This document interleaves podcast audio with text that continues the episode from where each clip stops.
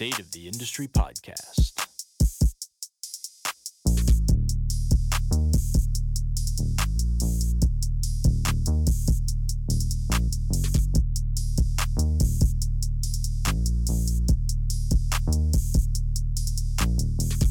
And here we go. This episode is brought to you by the KP Movement Institute, offering online and in person coaching services for those seeking pain free movement, peak athletic performance, or to improve their overall health. Whether you've been training for years or are just starting out, the coaches at the KP Movement Institute will create a personalized training solution that fits your specific needs. Not only will you optimize your movement and function, but you'll be educated, empowered, and inspired towards a healthier and more active lifestyle. Contact info at kineticperformance.ca to set up your complimentary consultation today. Welcome back to the State of the Industry podcast. I am your host, Adam Youngsma. This week we have part two of my conversation with Josh Henkin, the founder and co creator of Ultimate Sandbag Training. Josh is a certified strength and conditioning specialist with over 20 years of experience in the fitness industry. He is highly sought after for his innovative functional training concepts that combine current science and real world application. His innovative dynamic variable resistance training, or DVRT system, provides a systematic approach to improving human performance. He has worked with athletes from the NBA, NHL, NFL, as well as high school athletes and weekend warriors. And he has also presented in more than 13 countries at some of the top fitness conferences in the world. Now, our conversation continues from part number one, where we discuss the importance of understanding context and intent when it comes to training and the use of specific tools, the seven basic foundational patterns, and how he looks at progressing exercises and movements. We also dive into talking about force production versus force absorption and why it's important that every single client has these two aspects in their program. I highly suggest that you check out their DVRT system. It truly is a great program that is uh, going to change the way that you look at movement and think about movement. Now, if you haven't listened to part number one, I suggest you go back and listen to that first. But if you already have, then I'll see you on the other side.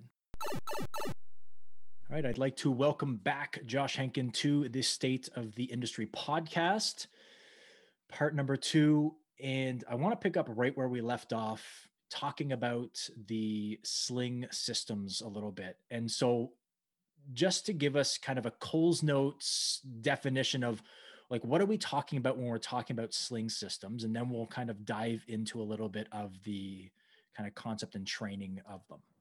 Sure. It's really important because I think it's becoming a more and more popular topic, but a really poorly understood one. I'd love to tell you I had the genius of like thinking about sling systems ever since I was a coach, but that wasn't the case. Um, in the late 90s, I, I, said that my basketball career ended because my back injury. So I have a super, I have a very diseased spine. So I was diagnosed at 14. My, my spine is just basically collapsing to put it in a very easy way to understand. So I lost my leg twice in my life. So even at 20, um, I was I stopped playing basketball. I was disqualified because of the injury, but I was still in lots of pain. So I went down this massive hole. That's how I got into corrective exercise. Was I was just trying to help myself. Yeah. Right. Being 20 and feeling as horrible as I did wasn't fun. And so I got down to a lot of different professionals, and if they referenced a book, I'd get the book and I'd read the book. And these weren't, you know, this is predating blogs. How old I am again, but uh, so it's usually like a textbook, yeah. which are not easy reads, right? So one of the books that I got was actually uh, recommended as uh, she's a Canadian physical therapist named Diane Lee, very well respected. Yep. And in, I'm going through her book. Her book was the pelvic girdle, and I'm like, oh my god, my head's hurting because this is like really intense information. This is textbook information. Yeah. And but one thing that just jumped out at me was she had this discussion at the time. She was calling them inner and outer units. And just so people understand, the outer unit would be more like your big muscles that you typically think of, like your quads and your pecs and your chest, you know, and the inner unit are all these deep stabilizers uh, that have to work cohesively, right? And she started laying the foundation. She started talking about the work by Andre, Andre Vleeming, who's done the most research on sling systems. And these mm-hmm. were specific chains of the body that have to work together to create movement. And if you had a break in these chains, that could explain pain, dysfunction, and so forth. So it was really relevant information, right? It was like, yeah. oh, okay, this is this is relevant to me. The only problem was like the way Diane Diane's background is more like yoga based, and so her lens was yoga, which wasn't my thing. So I just looked at this. I'm like, cool, but I didn't know what to do with it. Yeah. And it literally took me. I'd love to tell you I was a genius, but it took me like eight years to figure out like what to actually be doing with this information. And Mhm. I've gotten away from it during that period. Like I'm like, oh, that's cool, but I don't know what like what that means. Yeah.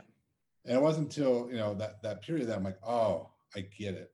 And so what does it mean I get? So a couple key concepts. So in, in strength training, because of how we're taught, we think everything is a strength issue. Yeah. Right. Oh, I got I got my back hurt because my glutes aren't strong enough. That's actually not what the research shows us. Research time and time again tends to lean the way that the reason we get hurt is a motor control issue, meaning a muscle within a chain did not turn on at the right time. Yeah. So it's not necessarily that's weak. It just didn't turn on the right time. There's some programming issue that caused that muscle not to work when it's supposed to.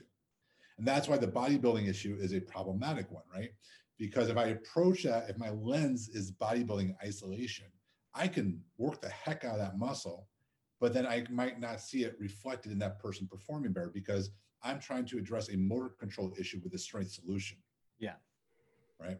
So that's one thing. And, and of course, now it's been morphed, it's been hijacked by people for marketing. And now everyone's talking about, like, oh, I do sling system training. So you have the people that do really novel looking exercise and call it sling system training. And then you have the the people that are arguing against it going, it doesn't matter because if you whenever you move, you use the slings. Yeah. And they're both kind of true, right?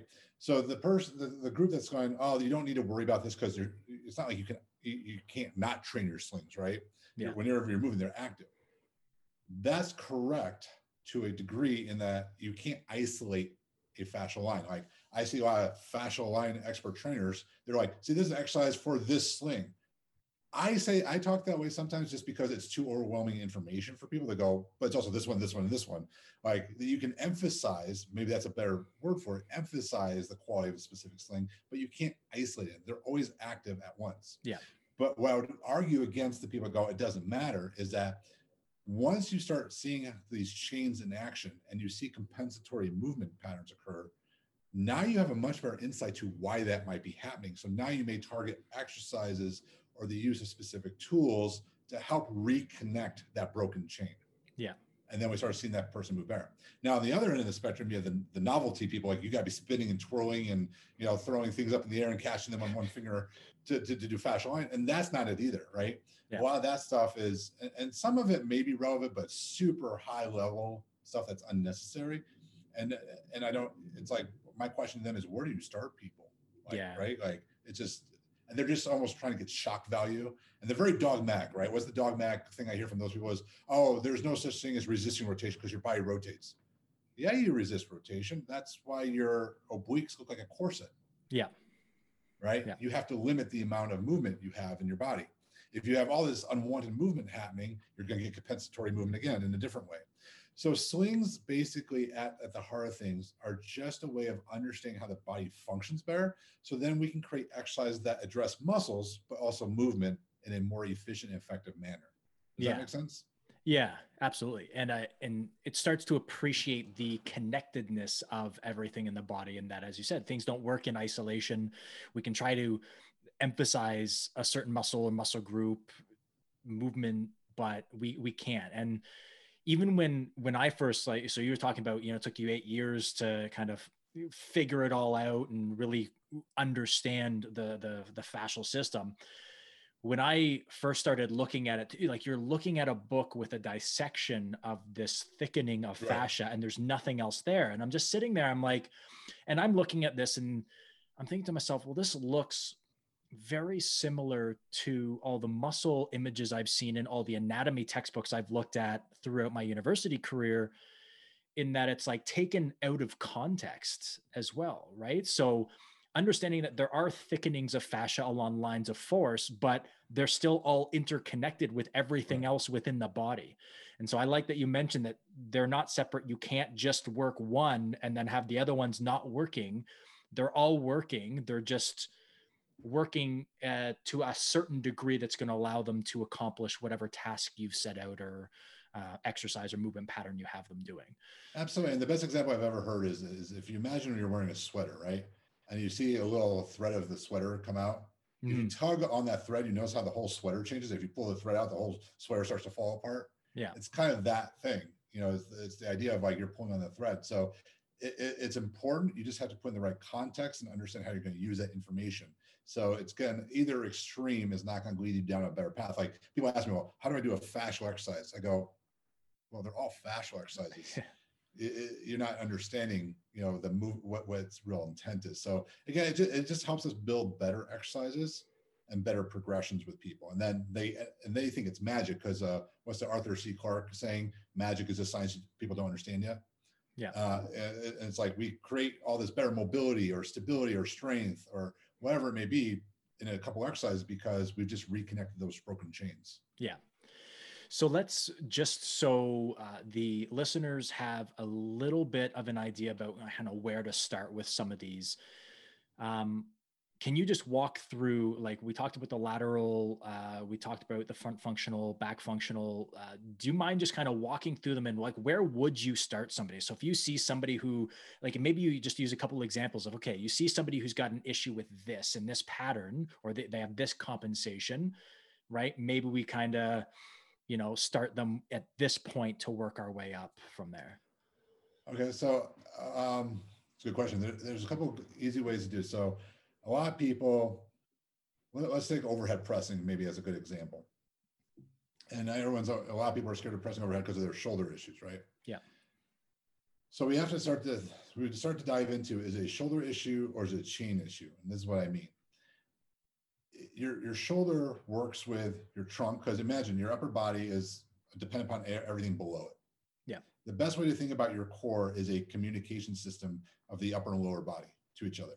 Mhm. So if the core is not working well, that connection is going to be broken. It's kind of like on your phone. If you call your wife and the connection's bad and you're like getting upset with each other because you can't hear each other, like things just get worse. It's kind of the same thing with your body. That's why that's why the core is such a point of emphasis. So it's connected to that core, but it's also connected to that opposite lower body. So if people are trying to fix a shoulder issue in overhead pressing by lying on a bench and doing reverse flies, they're missing the point. Yeah. Now taking away the core and the lower body. So yeah, you're working the shoulder, but that shoulder may have a problem in the chain. And you're not addressing the chain. So now I might put you in a half kneeling position, for example.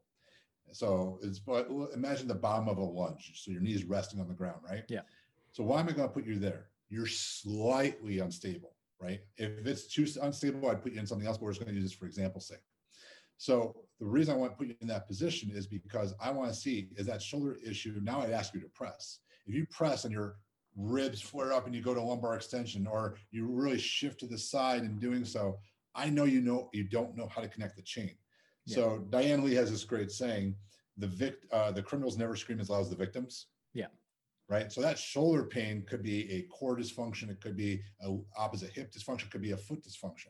So now I would first teach you. The first thing I tell people is we're going to teach you how to use your hands and your feet. Mhm. The reason we do that is because that's your first contact with the outside world. So everything starts to work inwards then from there. So, you know, instead of saying, telling people to squeeze their glutes, I don't say that anymore because it's not like you're walking down the street. You're like, no, I haven't been doing it. Squeezing my glutes. It's way better, right? Your glutes are a byproduct of what happens at the foot. Yeah. So if I can get you to start using your foot correctly, and now you create a stability, a stable base, everything up the lower leg, the upper thigh, the pelvis starts to get stable. So you can think of it as your core has to be stabilized from the bottom up and the top down. Mhm. So the foot is from the bottom up and the hands are from the top down.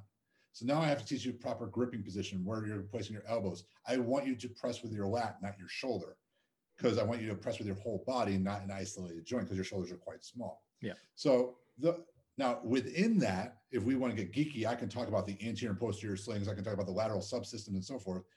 But the, I'm giving the client specific tasks that they don't even know that's my goal. But Yeah. they're feeling stronger when they press and they're feeling more stable with their press. And 99.9% of the time, I get, oh, my shoulder feels a bit better. If I did all those things and your shoulder still was a mess, you might have a sh- shoulder structural issue. But I, I tell you, even those people that do have an issue feel usually significantly better if we just teach them how to use their body more efficiently. I don't talk to my clients in the term of the chains. I tell them what I need them to do as far as a task that connects those chains. Yeah. So, and I put them in the right environment so that they get feedback to understand how and why they need to do this. Yeah. Yeah. And then, um, so with regards to the sandbag, which is one of the, the primary tools that I, I know you teach on a lot and you guys use a lot in your DVRT training, how does that then allow you to do that so to start training the chains in different ways without you know focusing specifically on one individual muscle because I've, I've watched a, a lot of videos as i said i've been to a few conference sessions that you've done and so just so people if people aren't familiar with the use of that how does that allow you to then work with those sling systems and integrate the movement patterns a little bit more easily Sure. And, you know, so it goes back to what we talked about with progressive overload in the first series. So if I were just to focus on the load position on your body, the body position you use when you lift, and the planes of motion we're working in, that could serve as a very important base. So if we get those three variables as our baseline, then everything else will make more sense. So if we take a simple example of a, of a hip hinge. So if instead of having you when you hip bridge, putting a weight on your hips, I'm going to put over the over your chest I'm going to use a smaller ultimate sandbag because we have dimension as a variable in our program. Mm-hmm. And they have handles on the side. I want you to try to break the handles apart. That's what I tell my client. In doing that, what occurs is you start to get the lats engaged. And the lats are a big core stabilizer. If you look at the only muscle that connects the upper body to the pelvis, the lower yep. body. It's a big core stabilizer. So if I can get you to use your lats, and in doing that action, you start to brace your core which is you referenced Dr. Stuart McGill talks about that's how we gain stability. Now, when we hip bridge, I'm now building up my glutes, right? But I'm also tying them together with the chains that they actually function with. So that would be our like our baseline hip bridge, mm-hmm. right? So I've shifted where the load is and how we use the load to make better connections. So now, if I wanted to challenge the movement, I could start to bring the load more overhead, but keeping that tension. So now I'm forcing your core to work harder to avoid extending your torso so that you're learning how to brace for when I do higher level movements. If I do a power clean, I need to powerfully extend my body without losing the position of my trunk. Yeah. Then I can start adding other elements. So I, so if I pick up one foot, I'm now bringing locomotive skills, right? Yeah. I have to resist rotation and frontal plane movement from the bottom up. So that foot has to create stability, that hip has to create stability, and then I could add a diagonal lift and chop. So a diagonal movement pattern, because our body is basically one big top that you would spin, right? Yeah. I said it works in opposites. That's a natural pattern. So now I can connect shoulder, core, and hip in the same pattern as I would walk, run, so forth. But the client experiences a very difficult glute exercise and a really challenging core exercise. Yeah. So I know I'm building more sophisticated strength, but I'm also giving them what they want in feeling their glutes being hyperactive and their core being hyperactive. They yeah. feel like that is being beneficial. For them, clients often function off feel. Yeah. Right. So yeah. I feel that it's therefore valuable. Now we know that's not necessarily the case, but I've tricked them into feeling what I want them to feel that's actually making them learn how to move better. Now, if I bring that you know, now to an upright position with a hip hinge. You said earlier, most people either have load and or volume at their disposal. They either do more reps or they do more load, right? Yeah. Well, if I build up my deadlift, most people just go heavier and heavier and heavier, but we know there's a plateau to that. Yeah. Right.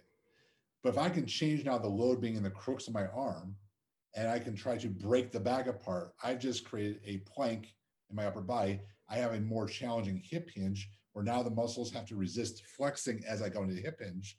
So I still have you in a sagittal plane movement, but I've asked these chains to work harder because I placed the load in a more challenging position. Mm-hmm. A very easy visual example is if we were to take a squat. If I just have you squat up and down, people think of squat as a sagittal plane lift because it is. But if I put the load upon one shoulder and ask you to squat as though you were equally loaded, if you can't prevent lateral deviation or rotation of the pelvis, you don't actually have strength in that squat pattern as I need you to have.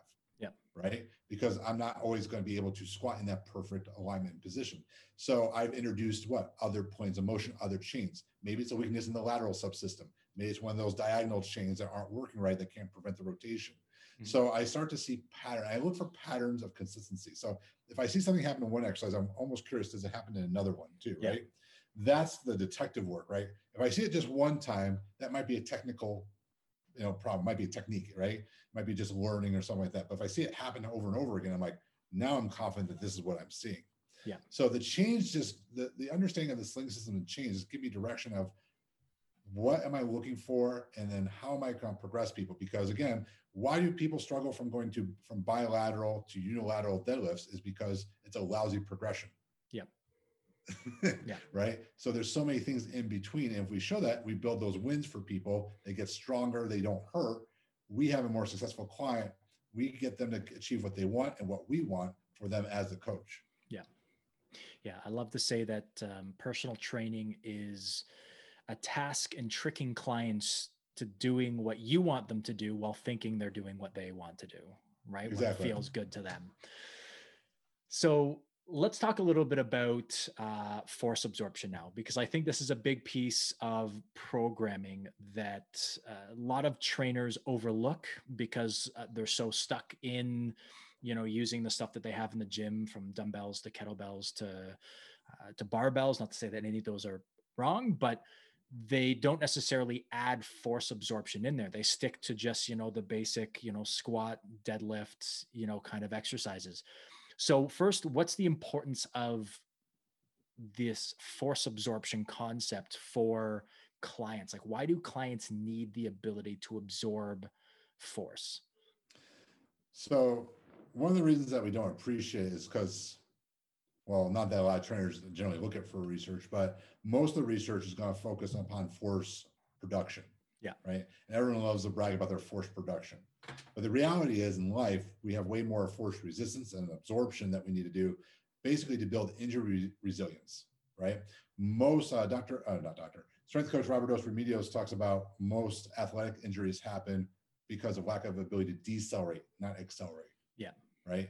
Most most people uh, elderly people, they don't fall down because they're walking, they project themselves too far forward, is they could decelerate themselves and they fall, right? So it's basically a great guard against injury, but it allows you to be so much stronger too. That's the base foundation for plyometrics is actually force absorption. So mm-hmm. everyone loves to show themselves jumping onto these big boxes. The actual, the most important stuff is how you land. Yeah.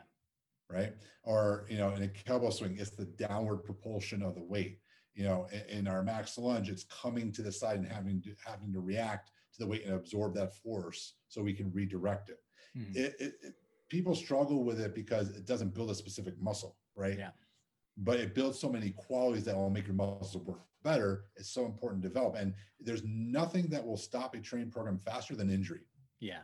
So if you get injured, like how many times I, I, can't tell you how many times I even had coaches, they're like, oh, I hurt my shoulder. Like, oh, what do you do hurt your shoulder? Like they'll tell me they're like, I can't wait to get back to that. I'm like, like, dude, like yeah, that it may not have been the actual exercise, it may have been obviously the execution, it may have been also how they built up to it. Yeah. Right. So they may not spend enough time on these different qualities, but it's such it's so valuable and it tends to be very metabolically taxing. So if people are worried about conditioning or fat loss, it accomplishes that goal. We just do more than just make you tired though. Yeah. Yeah, and you mentioned that I can't wait to get back to that. So it just reminds me of a, a video I watched of Mike Boyle, and like he's he's full of one-liners. Like he's mm. it's nonstop with him. And he he said something. He was talking about running. So I won't get into this whole concept of on mm. on running and how he feels about it. But basically said, yeah, it's like you know you have a person who's like, yeah, I just I broke my finger. I slammed it in the car door can't wait for it to heal so I can do it again, right? Like, like you can't wait to go back to the same thing that just injured you because you know I don't know. There's a goal that you haven't accomplished in it, and you see it a lot in um, you know I would say novice powerlifters, people who are trying to get into powerlifting, and they haven't set up the correct amount of you know force absorption. They haven't uh, they don't have the structural integrity in all mm-hmm. the joints that they're using uh, and some of those stabilizing muscles that they're trying to use specifically in the spine, right? Or even the pattern is off and they're just not lifting properly. And all of a sudden it's like, oh yeah, I injured my back. I just, ooh, once this back pain goes away, I'll get right back to it and it'll be right. And yeah, it's it's it's phenomenal to me to think that they don't understand that. So how do how do we better integrate something like force absorption type exercises into programming? Well, for one, it can be very, very simple, right? And, and this is where the context becomes important. If, if someone that hasn't been placing this as an emphasis in their program, the place I would start is just making sure everyone focuses on the eccentric action of a movement, just the lowering aspect, right? Mhm. So for a lot of your clients, they just they need that foundation. So just learning, but like for example, a lot of people on a deadlift, they'll pick up a deadlift and they'll just drop the weight. Yeah. Right. And they're like, well, why do you do that? They're like, well, you can hurt your back lowering it. I'm like, then you're probably going too heavy, right? like Yeah. you're missing half of the lift. And I, I mean, and you go, well, so and so power lifter does it. Go again. Let's go to this. Are you so and so power lifter? Or are you doing Yeah. this because you want to be healthy and fit and blah blah blah? Yeah. Uh, so it's it's doing a lot of the eccentric action. It's also working in positions and environments that are not predictable. So Dr. David Frost, I don't know if he's still a, a professor at the University of Toronto, but he did a lot of work with tactical athletes, especially firefighters. And what was so interesting is that there's one study in particular he did with firefighters, and he had them go into two different programs. He had one in like he called it like traditional lifting, and he had one calling like movement oriented. And so the traditional lifting was actually pretty good, like things that you'd expect, like a squat, a lunge, a deadlift, a pull down, things like that, right? And the movement group was like lifts and chops and single leg deadlift and things like that. Now, if if we just went off the basis of how most people think, which is load is superior, and there's all this research showing that's not. Yeah. If we think it's load is superior, then you would expect the group that lifted heavier, which was the traditional group, to get the better result as far as tasks for firefighters, right? Because they were gotten quote unquote stronger. Yeah. They didn't improve nearly as much as the movement oriented group that dealt with what less weight, but was dealing with more of these elements that we're talking about: resistance of force, different movement patterns, resi- uh, the different planes of motion, the chains, and so forth. They actually got stronger in, in, in firefighter specific tasks and were more actually resilient in their in their ability to uh, endure the tasks. Yeah. And so he came up with this saying, and I think it's so good. It applies to I think what we're talking about so well. Keep the standard, change the condition. Mhm. So the standard is the movement pattern. The Yeah. condition is load, volume, all those progressive overload things like planes of motion, uh, you know, all those different aspects uh, of the movement. For example, if we go back to that deadlift, we do. A coach asked me one time, he goes, "I don't understand. How do you deadlift your bags?" I'm like, "Well, we do it like this," and I showed him how. He goes, "No, no. I mean, like I can deadlift this much on the barbell, but your bag is only go this heavy." I'm like, "Oh, well, you're only thinking the deadlift in a very small medium." Yeah. we have 20 different ways to deadlift right so like his head just exploded he's like well, i don't i don't even understand what that means Yeah. but it's because he's zeroed in on the deadlift being so particular to one thing like if we move in these different planes of motion we're teaching force absorption right if i do a lateral step hip hinge i have to decelerate stop myself catch myself and then retransmit force to come back up from the movement so Mhm. for a lot of people, that's a great foundational example of force absorption. For an athlete, it might be more power based, right? Yeah. They may have to learn how to, like if we're doing a power clean, when they come down, the coming down part's equally as important. They need to learn how to catch it with their hips. Yeah. Once they learn how to do that, I'm going to change their environment. I'm going to make them do it in a different stance, in different points of motion, and so forth. So there, so there's different levels. You know, just like you know, power development for an 80 year old is not going to be the same as a high school athlete or so forth. So it, that's why having a system is so important because Yeah. a, a system is just a guide. I tell people it's not giving you the concrete answers, do this, this, and this. It's giving you a map. Yeah. And as better at you get at reading the map, the more you start answering those questions and realize there's even more things in between, Yeah. right? But you have to understand where the map's trying to take you. Yeah. Yeah. And I think for a lot of people, I think that's the issue with when it comes to force absorption or, you know, uh, power exercises, right? Like, because power production, when we're looking at like not force production, but power production, it forces you to have that force absorption as part of that. Because if you don't, well, I guess not every exercise, if we take some medicine ball exercises out of that, but right? So oftentimes to a lot of these power exercises, there is a force absorption component to it, but it often is, as you said, overlooked to, you know, I, I need to lift more weight or I need to do this. But also they see, you know, okay, well, the only thing I know that's power production are things that I'm never going to do with a, you know, 60, 70, 80 year old. Like I'm not going to teach them how to start doing power cleans and, you know, snatches and those types of things at that age. So understanding that, as you said, that there are many, many layers to these power exercises, these force absorption exercises that we can use. Like I, I love just using even just like step off uh, the bottom step and just just land, absorb the force, Sure. stand for a second, stand back up, step back up onto the like. You don't have to do anything crazy to start off. It can be something very, very simple. Um, yeah. No, I mean, I got high school athletes all the time. They, they, of course, they get fascinated with the internet and whatever, and what they see. And they're like, I want to do these plyos. I'm like, let's jump rope first. They're like, why, why jump rope? I want to do plyos. I go, well, jump rope is a form of low level plyo. So if you can't even jump a rope, sort of like the dodgeball thing, I'm not going to let you dodge that, you know, the ball. like, you know, if you want to do the higher level stuff, then show me you own the, the foundational stuff. Yeah. Uh, and, and, that's so key because again, the sexy stuff sort of brings people in, but you got to sort of work with them. go realize you have to do this first. It's like if I went to uh, an example I gave heard a long time ago that made so much sense with me is if you ever went to a dojo, you don't start as a black belt. Yeah. You have to demonstrate that you have all the skills of a white belt and so forth to go up. The gym should be kind of the same thing, but people get enamored with the, the sexy and they want to go do that, and they don't realize what, what, what what's required to do that. Yeah yeah that was my problem in music. I went and uh, so i my family is very musical and i was very athletic and uh, athletics just kind of came naturally to me and i ended up going and started guitar lessons and I just wanted to play chords. Like that's all I wanted to do. I wanted to learn how to play a couple songs first before I learned how to, you know, do all the scales and everything. And uh, the guy starts teaching me scales. I'm like, this is the most boring. I'm, I'm, playing Mary Had a Little Lamb mm-hmm. with single chords. I'm like, like, nah. So I gave it up because that like to me, I'm like, no, I just I wanted to go, and this is I was young. I wanted to go to the end. I wanted to, you know, know how to play guitar before I learned all the basics of how like what I had to do, right? So I wanted to go backwards, as you said. You used the dojo example. Well, yeah, I mean, I, coaches get mad at me all the time because I'll give them an example. I'll say like, "Do you have your clients in the first three months do kettlebell swings?" I'm like, "Yeah, of course, they're great." Uh, like the question wasn't, "Are kettlebell swings great?" My yeah. question was, "Do you teach them within the first three months to your clients?" They're like, "Yeah." I go, "You probably shouldn't do that." Mm-hmm. And they mm-hmm. look at me like I'm crazy. They're like, "Well, they're technically good." They look at their technique. Go, they may be technically good, but their body doesn't understand how to control that weight correctly.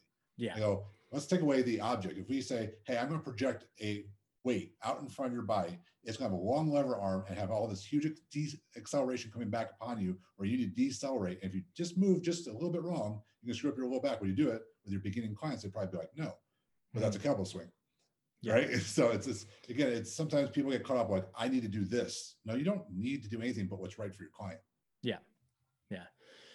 And uh, so with that, when we're talking about the program design part of things, uh, I know that you have kind of some principles that you follow. So let's just go through some principles of programming and program design and you know maybe different things that you you always kind of start off with like when you're with new clients you're always doing these types of things uh, obviously, there's variability based off of mm the client that you have sitting in front of you, but let's just use, you know, if you've got the average individual comes in, no real medical or injury history, you know, middle age, just looking to get healthier, hasn't been in the gym in a while. What are some of the principles to the programs that you design?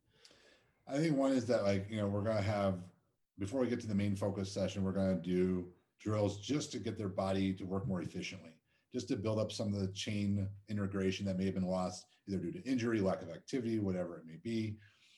And we're going to do that in very low level environments. So a lot, it's where a lot of the ground stuff comes in, uh, just so we can take away the complexity of the movement because we want them just to focus on a couple of key things. And when their body has sort of that, you know, the, the, the startup to the computers going, then we can hit the main part of the program.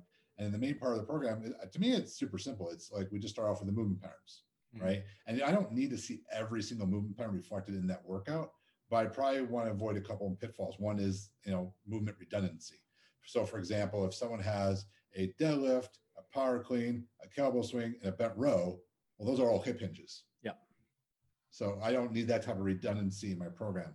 I may pick one of those, and then I'll pick, you know, a push, a pull, a squat, a lunge, or anti-rotate. And then over time, what happens, and you probably know this, is that some of these exercises will cross over the movement pattern. So, yeah. for example, if I'm doing a half kneeling arc press in our system, half kneeling is really foundational to lunging. So, yes, I'm pressing, but I'm also learning how to stabilize myself during a position of a lunge. Yeah. So, the best exercises in my book are ones that start to cross over multiple movement patterns.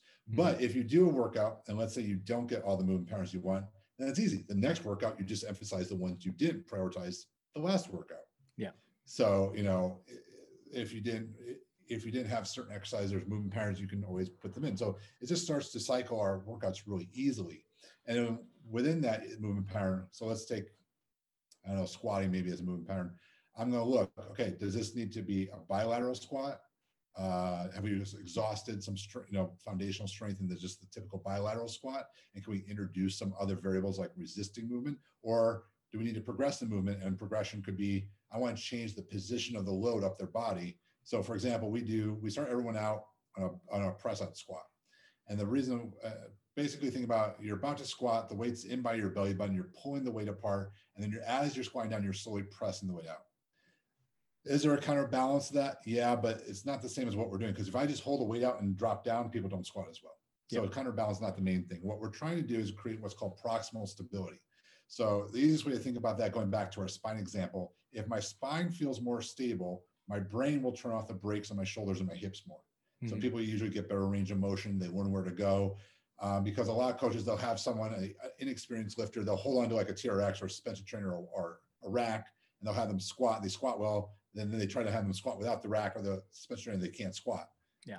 Because they didn't teach them how to control their body in space. Mhm. So this teaches them how to control their spine in space. But I can only hold so much weight out in front of my body as I do this. So Yeah. once I pattern that, now I'll bring the weight closer to my body. I'll grab it into what we call bear hug. So now the basically the, I'm very literal. The name is basically what it is. The weight's running vertically with your body. You're wrapping your arms around and you're actively trying to break the weight apart. Breaking the weight apart, I engage my lats. I get that stability. The weight's also helping me, but I'm actually able to get under more load. Yeah.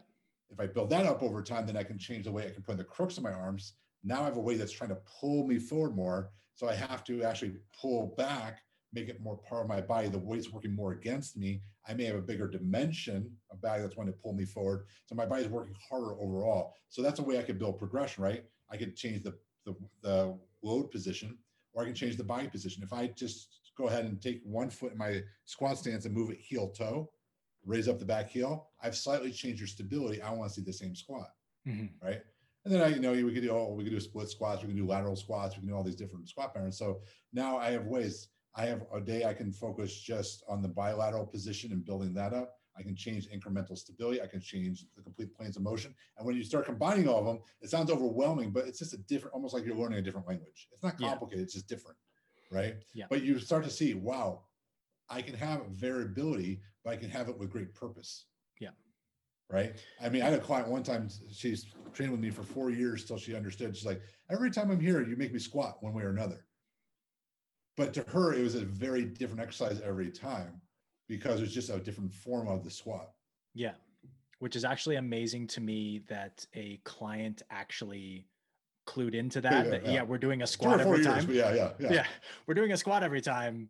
It took yeah four years to figure that out. yeah.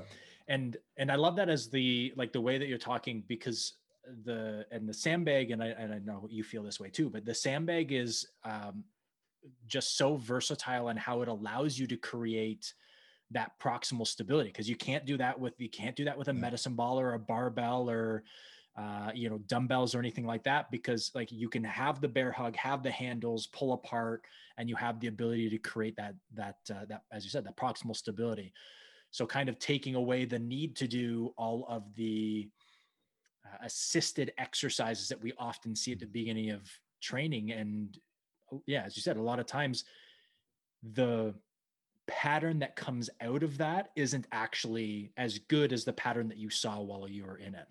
So i like and, that. And, you, and you bring up an important point because like when we go to when we usually teach our system our programs live there'll be a coach and then they've gone to a different program. And I encourage that go to do lots of different things. And they'll be like well we learned this there and i'm like okay that's fine but what do you think Mhm. right and what they're really asking me is they feel bad about themselves because they just learned a more efficient way to accomplish what they were taught in a different program Yeah. and i'm like you should never feel bad for learning or Mhm. really trying to learn because having that experience tell, helps you have a better filter too.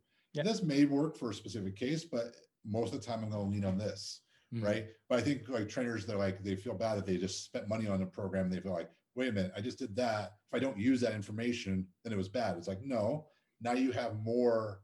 You have a better toolbox, not just more of a toolbox. yeah So like there might be a situation that does arise and like this may not cure everything, but wow, may it really raise the efficiency level. So you don't necessarily have to spend time on all that other stuff that you felt pressure to do and that took up so much time of your workout. Yeah. You can streamline things a lot more efficiently.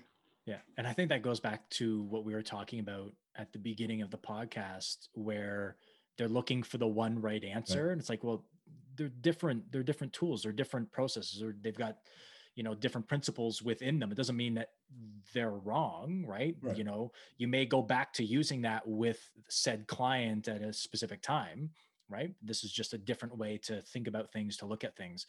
Um, yeah, I like that. So within the you mentioned variability. And this is always a thing that i think for once again new trainers is very even actually okay even experienced trainers this is a very difficult thing to to balance is this give and take between variability so having like too little variability in your program and always doing the same things and having too much variability and the body just it's chaos right? Like the mm-hmm. body just can't adapt to it how do you balance that or how do you teach the people who come into your program how do you teach them to balance that within their programs themselves? You know i've never really had clients that were like bored. Mm-hmm. You know i mean the, we all know the, the, the first week or two of teaching a new program there's so much learning going on. And i think one and, and you probably have experienced this yourself one piece of feedback i'd always get to my clients is i have to be so much more thoughtful about what i'm doing when i'm with you yeah. Right. They, typically, they think of exercise and there's just a mind, just get through it. Right. Yeah. But then I'm asking them to focus on very specific tasks.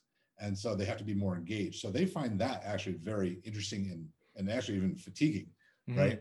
Uh, so if I, if someone trains with me in a perfect world, let's say three days a week, which is kind of hard sometimes for people to get, I have the program scheduled so they're not doing the same thing each day of the week. But by the time we come back to that workout, there's a little familiarity, but they want to get better at it. Yeah. Right. So, uh, one, I guess to answer your question, one of the things I have to do as a coach is build value in what I'm giving them. How is this helping them the goal that they've expressed to me? Because, like, people don't get bored doing lots of things that they think it's going to help them, or yeah. they think it's enjoyable, or they think they're being successful at it. So, you know, it's one of those things too. If if I have a person doing an exercise, and I always say a workout program isn't etched in stone, right? Mm-hmm. It's organic. If I have someone doing exercise in the first two weeks of it, they're just killing it, and I want to make it a little bit harder, I can do that. I can make that little progression because I know what my principles are of how to yeah. do that. And to them, it's a totally different exercise. Yeah. Right. And I get to say to them, wow, you did so well on X. Now we're doing Y. And they're like, they feel good about themselves. Like they want to do more. So I think it's, it's just like every coach and a, a sports coach has to develop buy-in from their players. You've got to develop buy-in. Yeah. Like if you're just if you're talking at people if you're getting, if you're not making them part of the process and it's their program then i don't think you get that buy-in and you're not going to get that level of excitement. Like i always tell people like no i've never had a client that came and go you know what i want to do josh? I want to improve my trap bar deadlift. Yeah. never ever ever ever right? Yeah. but i see all these coaches that post oh my client just hit a pr and their dead and their trap bar deadlift isn't that great? And you see the client smiling and they're all excited and the client didn't have that goal but they're they're playing off of your excitement. They feel like they just did something special. Yeah. They have no reference point to that. They like other than you're excited, so therefore it was good. They feel successful at something. So it goes back to what we talked about too. Like most people don't think they can do it, right? Yeah. Fitness. So it, that's a way of building buy-in, right? They didn't care about exercise. If you're just like, hey, you know, Adam, we're going to do another round of these trap bar deadlifts, they're like, okay, like they wouldn't care. But if you build up like, oh wow, look how much you've improved, or oh that's so awesome you did that, like really, I, it is like that's how you think you build that adherence because they rarely it's only the stuff that usually they hate they yeah. go we're doing this again but like you know you have to again develop that buy-in or at least build value in why they have to do something they dislike to do yeah. so i don't i think it becomes less and less about the actual workout program the methods and the exercises and more about the communication to the client because they i mean I, would have people when i had my gym they'd be like oh can i come and see your gym I'm like, sure, I don't know what you're gonna do after the first five minutes because it was like, you know, pretty much what people would see nowadays uh, yeah. back 15 years ago. It doesn't not, not, doesn't take long to tour, but something I'd ask them when they came there, I go, what did you want to see? Yeah. Right. Why did you come here and what did you want to check out? What did it, what is it that you wanted to see in the gym that you wanted to then use? So I think it's just building that rapport with the client to find out why they're really there. Yeah. Right. And find out what they really want to accomplish and then having a way to communicate, like I've done it. I'm sure you've fallen for it. Like when you're a younger coach, you go to a program, you vomit information on your client that they don't care about because yeah. you're just so excited to share everything. Yeah. But then you learn to, I'm only going to share what's relevant to them. Right. We were Yeah. talking about earlier, like with the fact, like how do you get people to do functional training when their goal is just muscle building looking good? I can do both. Yeah. Right. And I just got to have a good way of communicating that in a way that's relevant to them. Yeah. Yeah. And I think that's a big piece that in a lot of introductory uh, personal training programs that is missing is the communication side. They teach you all of the knowledge, or I guess the foundational knowledge that you need, right? The anatomy, the physiology, the biomechanics. And, but you miss, okay, how, and I often say this like, I, I'm teaching you all these anatomical terms. I'm teaching you you know uh, movement terms and spatial terminology you're not sharing this with your client. This is not something that that you're Right. going on about you know talking about okay so superior to this and like that's not what you're doing with your clients. This is so you can communicate with other trainers so that you have that same kind of level of knowledge.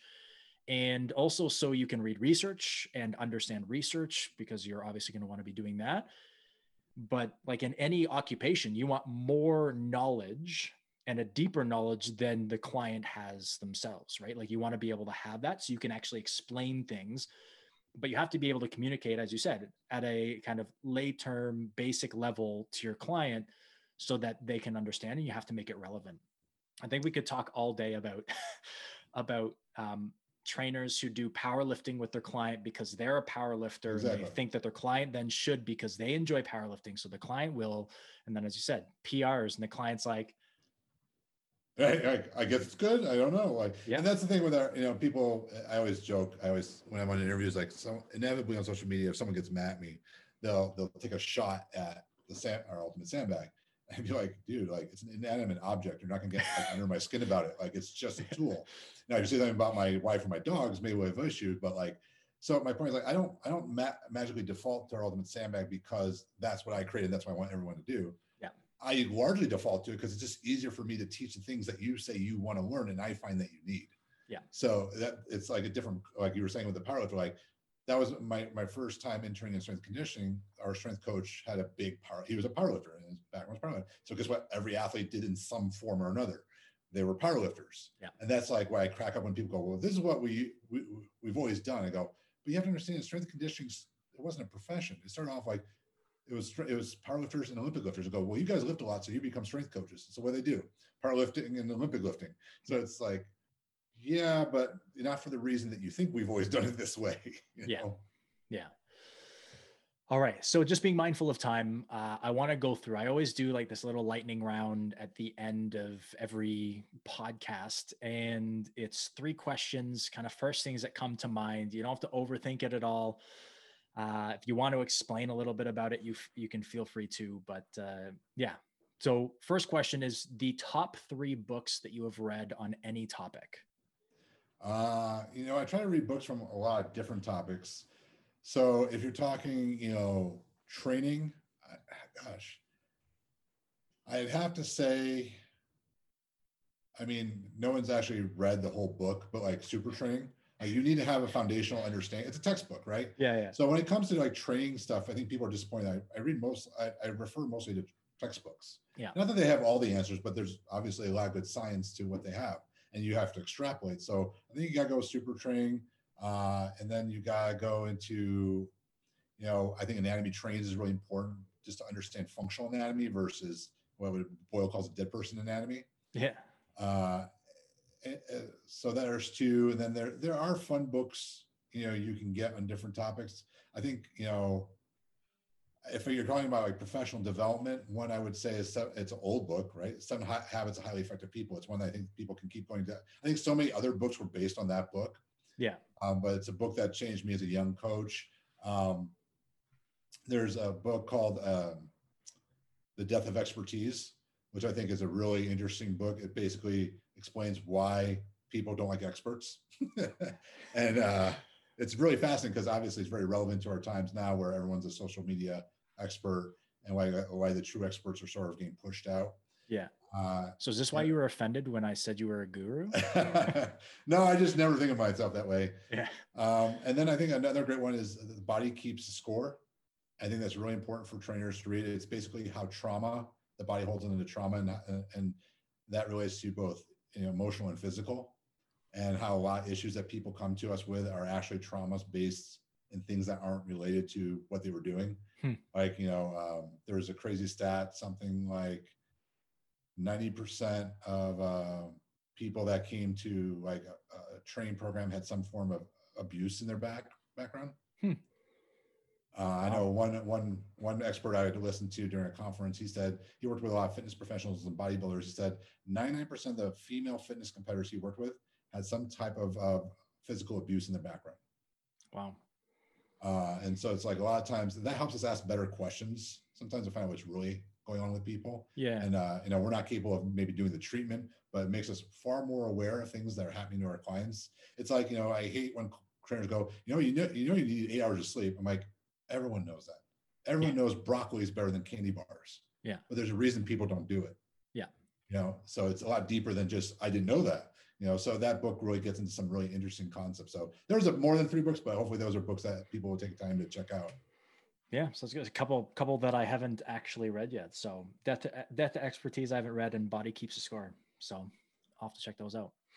Uh, top three mentors along your journey thus far. Uh, I'd have to give Robert Dos Remedios one. I mean, he's been awesome from a sports performance background. You know, I don't train athletes. I would say for the majority of what I do, so he can give me a whole different context and his his insights into like HIIT training. I think are really innovative. I wish people would understand them better because people usually don't do HIIT correctly. Uh, he's a big one. I think Alwyn Cosgrove's been a big mentor in from a, like a business standpoint and development, uh, that type of thing. Understanding you know the business side of what we do. Um, and I would say mentor. That's a tough one because there's so many people that obviously influence you. I, I'm going to say, I mean, Gray Cook is a, has been a, good mentor, uh, especially recently as, as my some of my personal issues have degraded. Just challenged me to think differently, Mm-hmm. and you know, it, it- and I and I really like being around people that challenge me to think differently. Yeah. Uh, whether it's to find more information to reaffirm what I believe more confidently, or to find information that actually helps me change my mind and grow. Mm-hmm. Awesome. And then the the final one is uh, what piece of advice would uh, Josh of today give 20 year old Josh? You know, I, get asked this a lot. And I think I came up with a better answer than I normally do. I think one the, the, the advice I would give is hang in there. Uh, the reason being is because I think you know anyone who has children. I don't have children, but you know my brothers do. If you try to give advice to younger people that haven't had the experiences you've had, they're probably going to ignore them largely. Number one, and two, they won't appreciate them because they haven't had the experiences. I think the experiences, both good and bad, are what shape us to what we are today. So there's so much learning to be had of those. I wouldn't want to deter myself from going through that. Are there things maybe I'd like to tweak along the way? Maybe, but I don't know if I've come out to where I am at the end of the day if I had done that. So I think it's just to stay on the path um, Yeah. and just, you know, and remain humble and open minded to things. That would be the best advice I think I can give a younger self. Nice. Yeah, I like that. That you know, we are but the sum of our experiences, right? So we wouldn't be who we are today. So if, maybe if you hate who you are today, you- you change everything. Maybe, yeah. but- that- but uh, yeah, I think you don't necessarily always want to learn lessons the hard way. Sometimes some lessons are better learned without having to learn, like, you know, touching. Uh, my little brother once put the back of his hand onto an iron and burnt the entire back of all of his fingers. And he's got scar tissue and everything. That's probably a lesson he'd rather not have learned when he was four, uh, you know. But um, you know, there's other things like experiences that you know sometimes people just have to. You just have to go through it and you have to learn it the hard way. And it's the same Yeah. thing in training, right? Like even even as a as a personal trainer, you're looking for all the answers before you start. There's so much information. It's paralysis by analysis with programming. You're like, what the heck do I do? And it's just like you'll learn what works, what doesn't with certain clients and other clients and how to communicate. And you'll lose some clients, you'll gain some clients. And Yeah, I, I feel very fortunate that I didn't grow up in the industry when social media was ever present Mhm. because I think it's a lot much harder thing to deal with because everyone puts forth the good things. yeah. So I think it's having that awareness of the profession, knowing that yes, that's that's a snippet of someone's life versus feeling like I'm failing because I'm not having the same experiences of everybody that I'm seeing. Yeah, yeah, for sure. All right, so um, products, uh, projects that you're currently working on, uh, anything that you would like to promote, this is your time to kind of plug it. I know we talked about DVRT and uh, we've talked about sandbag training, but just where can they go find more about you, the products that you have? Yeah. So our website, uh, dvrtfitness.com, we have tons of free information there. We have a blog that we do- update almost uh, daily. We always want to lead with education because, you know, when people go, oh, Josh, you know, you want me to buy a sandbag? I'm like, no, I want you to use our ultimate sandbag for a specific re- reason. Hmm. So the education leads everything. So we have tons of online educational uh, courses and certifications people can take on everywhere from, you know, uh, our, our, programming and development, like how we teach people to. Uh, my wife has like a healthy knees program, and we're developing a back one. We have uh, how to integrate uh, all these tools into a system type of program too. Like how do we use these tools? When do we use them? For what progression? Um, we have workout programs, so if people just want to see like, hey, how do you, what does this actually look like at the end of the day? Yeah. People can do that. And then obviously we have our ultimate sandbags. And I think just, you know, people often go, you know, which one's the right one for me to start with? We have our strength, which is, has blue webbing, and our power that is red. The biggest thing with I understand about ultimate sandbags is that everything is done with very specific details in mind, mm-hmm. meaning most people they think of a weight and they think a five pound dumbbell is going to function the same as a 50 pound dumbbell. Yeah. In our world, a smaller ultimate sandbag is going to function differently than a bigger one. Mm-hmm. So dimension plays a role in our system, but if you focus on those two sizes, you can sort of complement both ends of the spectrum. But if you under, it's more important that you understand the system because then you understand the intent. Yeah. And then you know everything from which handles do we use from which exercise and what are, how do we in, integrate the, the uh, or how do we use our body with the, the tool? They're so important to actually gain the benefit because I tell people I don't want you to buy it and have it sit there. I want you to use it to solve the problem. Yeah. So we have a, a lots of sales that go on. So people can check out the sales, but if they ever have questions, they have specific goals or advice. If you email us to the website, it goes to the right people, you'll get a really great answer in return. Awesome. Awesome. Well, I want to thank you for taking the time out of your very busy schedule to come on and uh, just share some very valuable information with uh, myself and our audience. So I really appreciate that. Thank you so much, Adam. Thanks for having me. I appreciate it.